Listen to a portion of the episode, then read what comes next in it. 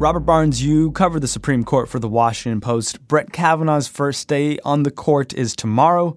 What's the first thing he's going to get to decide? Is it going to be something big? Abortion, gun control, the environment? What does he get?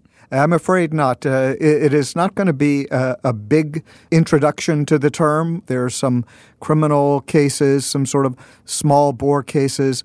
You know, in a, in a way, this is a good docket for a new justice and a court that probably wants to take down the temperature a little bit after some recent terms in which there were some very big uh, social issues that came before the court. As it stands right now, the court has a bit of a quiet docket, one that's sort of built more for lawyers than for the general public. Well, let's hear about some of those cases. What do we got? Well, you know, one thing that'll be interesting is we'll hear about uh, the death penalty. This is something that Brett Kavanaugh's never really had to face as a judge before because the court he was on just doesn't really hear those kind of cases. There's a case about an inmate in Alabama who now has severe dementia. Now, Vernon Madison has been on death row in Alabama for more than three decades. In 1985, he uh, shot and killed Mobile police officer Julius Schulte in cold blood. It's been so long since his crime, he doesn't really remember committing it. And so,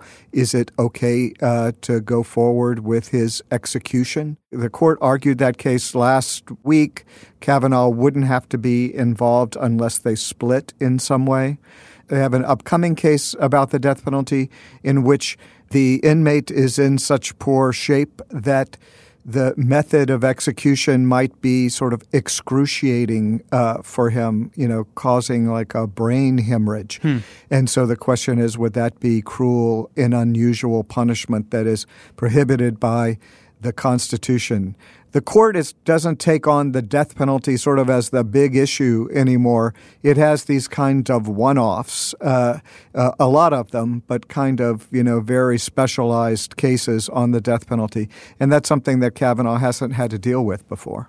And so he might get a lot of attention because people don't really know what his particular judicial philosophy is on the death penalty yet. Right. That's how it happens with these new uh, justices a lot. We're trying to figure out uh, where they come down and, and where they are on issues that they may not have had to face in the past. And is there anything else that preceded Kavanaugh uh, joining them on the bench this week that happened last week that he might have to decide on? Well, yeah, interestingly, there's the case of the dusky gopher frog. Mr. Kneedler? Mr. Chief Justice, excuse me, Mr. Chief Justice, and may it please the court. The dusky gopher frog is a critically endangered species. That right now is found only in Mississippi. Hmm. Uh, the Endangered Species Act says that the government has to identify land that these endangered species uh, could live on. And so the government has identified some land in Louisiana, 50 miles away, where no frogs currently live. The landowner is not pleased about this. And the court seemed quite split on it last week when it heard oral arguments. It might be uh, that comes back before the court when there's a case that's been argued and then a new justice joins the court. They will have to have a rehearing if that new justice is going to decide it. Hmm. I will have to say it might not be good news for the frog if they have to do that because in his time on the DC circuit, Justice Kavanaugh has not been a big friend of the Endangered Species Act. How did this frog not come up at his confirmation hearing? Exactly. I think they had, uh, you'll excuse me, bigger fish to fry. Now that Kavanaugh's been confirmed, is it possible that the justices could take on some cases that they didn't take on beforehand because of the empty seat? Yeah, I think that's the real issue, and that's what we're going to all be watching because, you know, the court has a lot of discretion over its docket. I think you can see that the court has been putting aside some cases because they were uncertain about the future. At the end of the last term, they weren't sure whether Justice Kennedy was still going to be there or not. You know, he didn't tell them until the very last day of the term that he was going to retire. They didn't know who was going to replace him and they didn't know when that would be. And so the court has put aside a few issues that I think will return. One of those is the issue of partisan gerrymandering and whether, when a state divides up the electoral map, whether it can take politics into account when doing that. The court has never ruled that the partisan gerrymandering is so bad that they threw out a state's map. They punted on that issue uh, last year twice, uh, but it will come up again in from North Carolina, and the court's going to have to make a decision about that. You know, the other issue that was is out there. You remember Masterpiece Cake Shop uh, last year, which yeah. was the case about whether a, a shop owner's religious beliefs sort of trumped the state's anti discrimination law and whether he could refuse to make a cake for a same sex couple. The court sort of kicked that issue back to the states. I think it will come back pretty soon. And so those are areas in which Kavanaugh could play a vital role. And if they do decide to take on some more cases, what's the process to take on those cases? Well, the cases are there. It only takes four of the justices to accept a case. You know, we now have four very conservative justices in Clarence Thomas, Samuel Alito, Neil Gorsuch, and now Brett Kavanaugh. We only need those four to take a case. Chief Justice Roberts is a little bit more to the middle of the four of them. And so, one issue that we'll all be looking for is whether that four wants to sort of take some of these big ticket issues and sort of force the Chief Justice to make a decision, or whether they're willing to sort of let things cool off for a while first. And do you think if the court doesn't take on the sort of big ticket issues, Kavanaugh will still have an opportunity to make his presence known on the Supreme Court. Not that, not that it's lost upon anyone that he's now there. Uh, yeah, I'm sure he will. And remember, he's 53 and he's there for the rest of his life. So there is a lot of time for him to take these kind of cases and to weigh in. And as I say, you know, sometimes the court uh, is forced into it. The reason that the court most often takes a case is because one of the lower appellate courts has interpreted a law one way, another court has interpreted another way. You can't have that in a national system like this. And so the court may have to do it. You know, one of those could be the administration's revocation of the Deferred Action for Childhood Arrivals program, the so called DACA case or the Dreamers case. Those are bubbling up, and it may be that they are decided in time that the Supreme Court really has to get involved this year, whether they want to or not.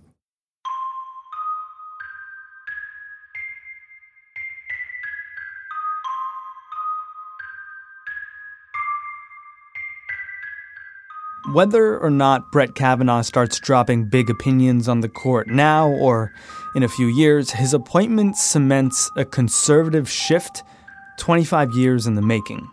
I'm Sean Rameswaram. That's next on Today Explained.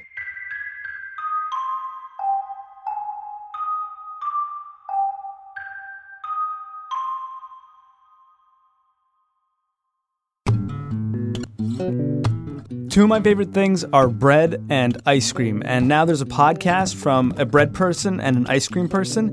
The bread person is Erin Patinkin from Ovenly, which is an award winning bakery in New York City. And the ice cream person is Natasha Case from Coolhaus. It's the national ice cream sandwich brand that you might know. The podcast is called Start to Sale, and it's a show about what it takes to build a company from launch to exit. And it's hosted by these two people who built a bread empire and an ice cream empire. Check it out. You can find it wherever you find your podcasts. Start to Sale.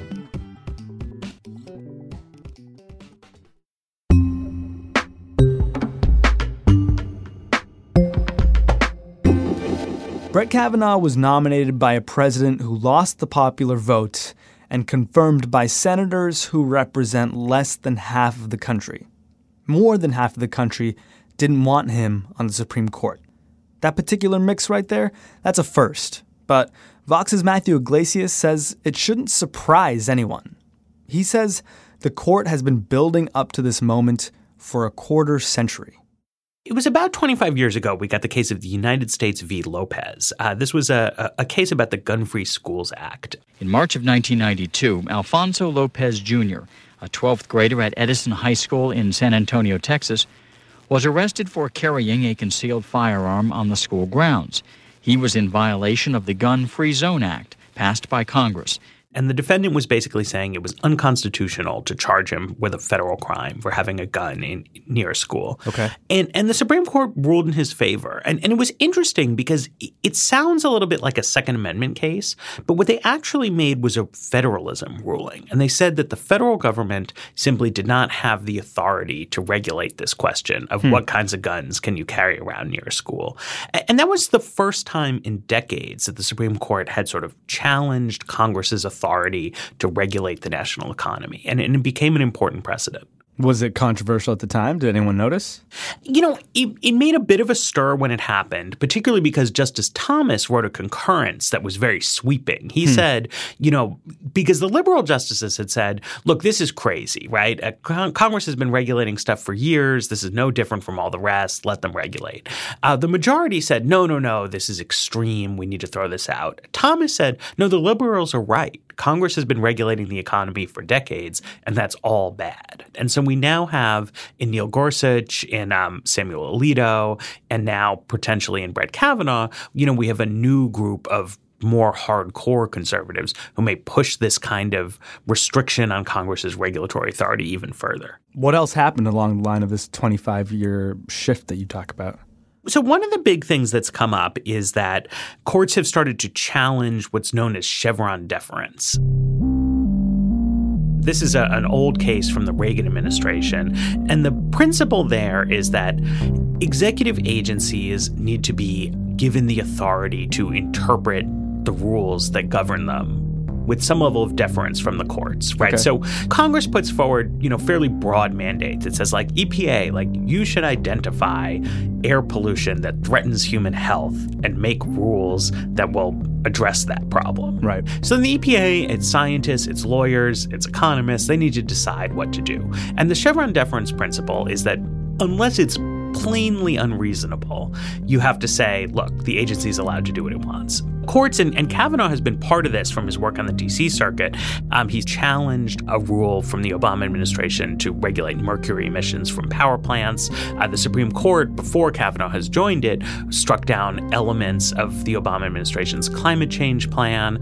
And this is a very different approach to the regulatory state. And I guess if we're talking about the Supreme Court shifting to the right and and taking on more power over the other branches of government, it's impossible to not mention the fact that they handed the presidency to George W. Bush in 2000. This effectively ends the election. It has ended the election. And Peter, literally one of the closest elections in American history. That's obviously a, a, really big deal, right? I mean, it halted a recount that had been ordered by state level judicial officials in Florida. If you talk about the legitimacy of the court, when that ruling came down, there were a lot of takes like, boy, people are really not going to look at the Supreme Court the same way after this. And then what happened was relatively quickly 9/11 came along. Yeah. George W. Bush's approval rating soared. Americans wanted to believe in American institutions again, and the whole thing kind of became forgotten. So between Bush v. Gore and now, one conservative decision that comes to mind as maybe another sort of notch in this shift is Citizens United. How does that factor in? Today, the Supreme Court issued a major and long awaited ruling on campaign finance. By a 5 to 4 vote, the court swept aside the century old ban on corporate spending in elections. The decision potentially transforms the influence of big money in government. There was actually an earlier case, uh, McConnell versus FEC, uh, which related to Mitch McConnell, the current Senate Majority Leader, and, and was throughout the bulk of John McCain's signature campaign finance legislation.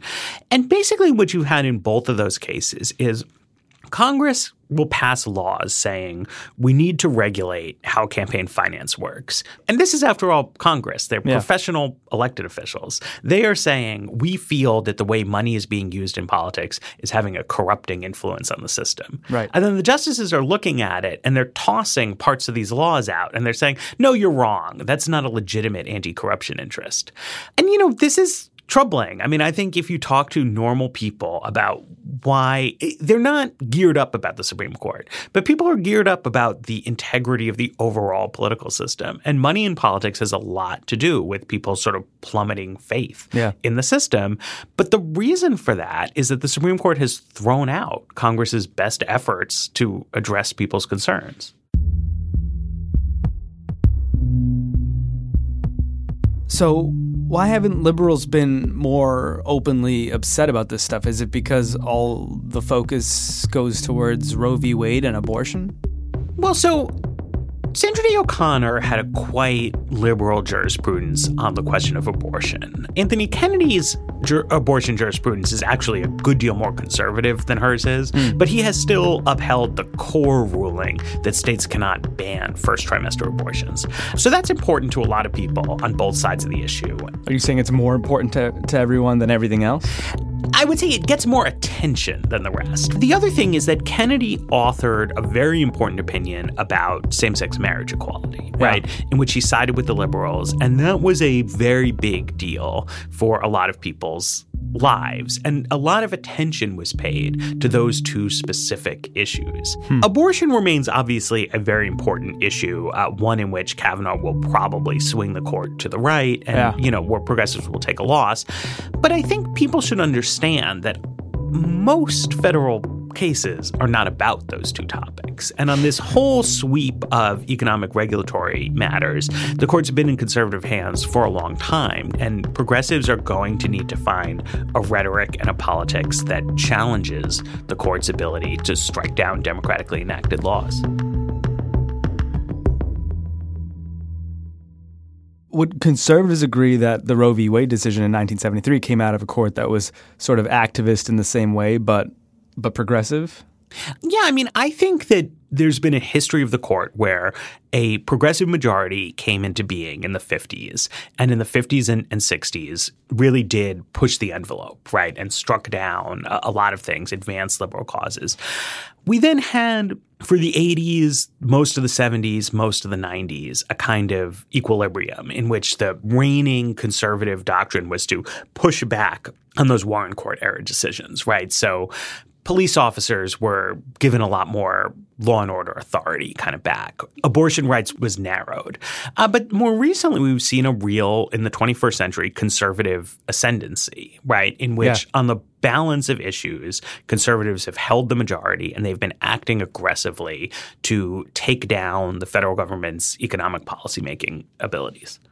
How does that affect the legitimacy of the Supreme Court? I mean, Kavanaugh, in his initial appearance before the Senate Judiciary Committee, said, you know, the Supreme Court must never, never be viewed as a partisan institution. A good judge must be an umpire, a neutral and impartial arbiter who favors no litigant or policy we're going to have to see what he does on the Supreme Court. Uh, but I think yeah. you saw in his rulings on the D.C. Circuit Court of Appeals, he always seemed to find a reason why regulators who were trying to curb business in some way or another couldn't do what they wanted. Mm-hmm. Now, Justice Kavanaugh is going to make America a more comfortable place for big business and a less comfortable place for activists and regulators who want to rein business in. And that's something that, you know, people should have front of mind as they think about what the court is and why it matters.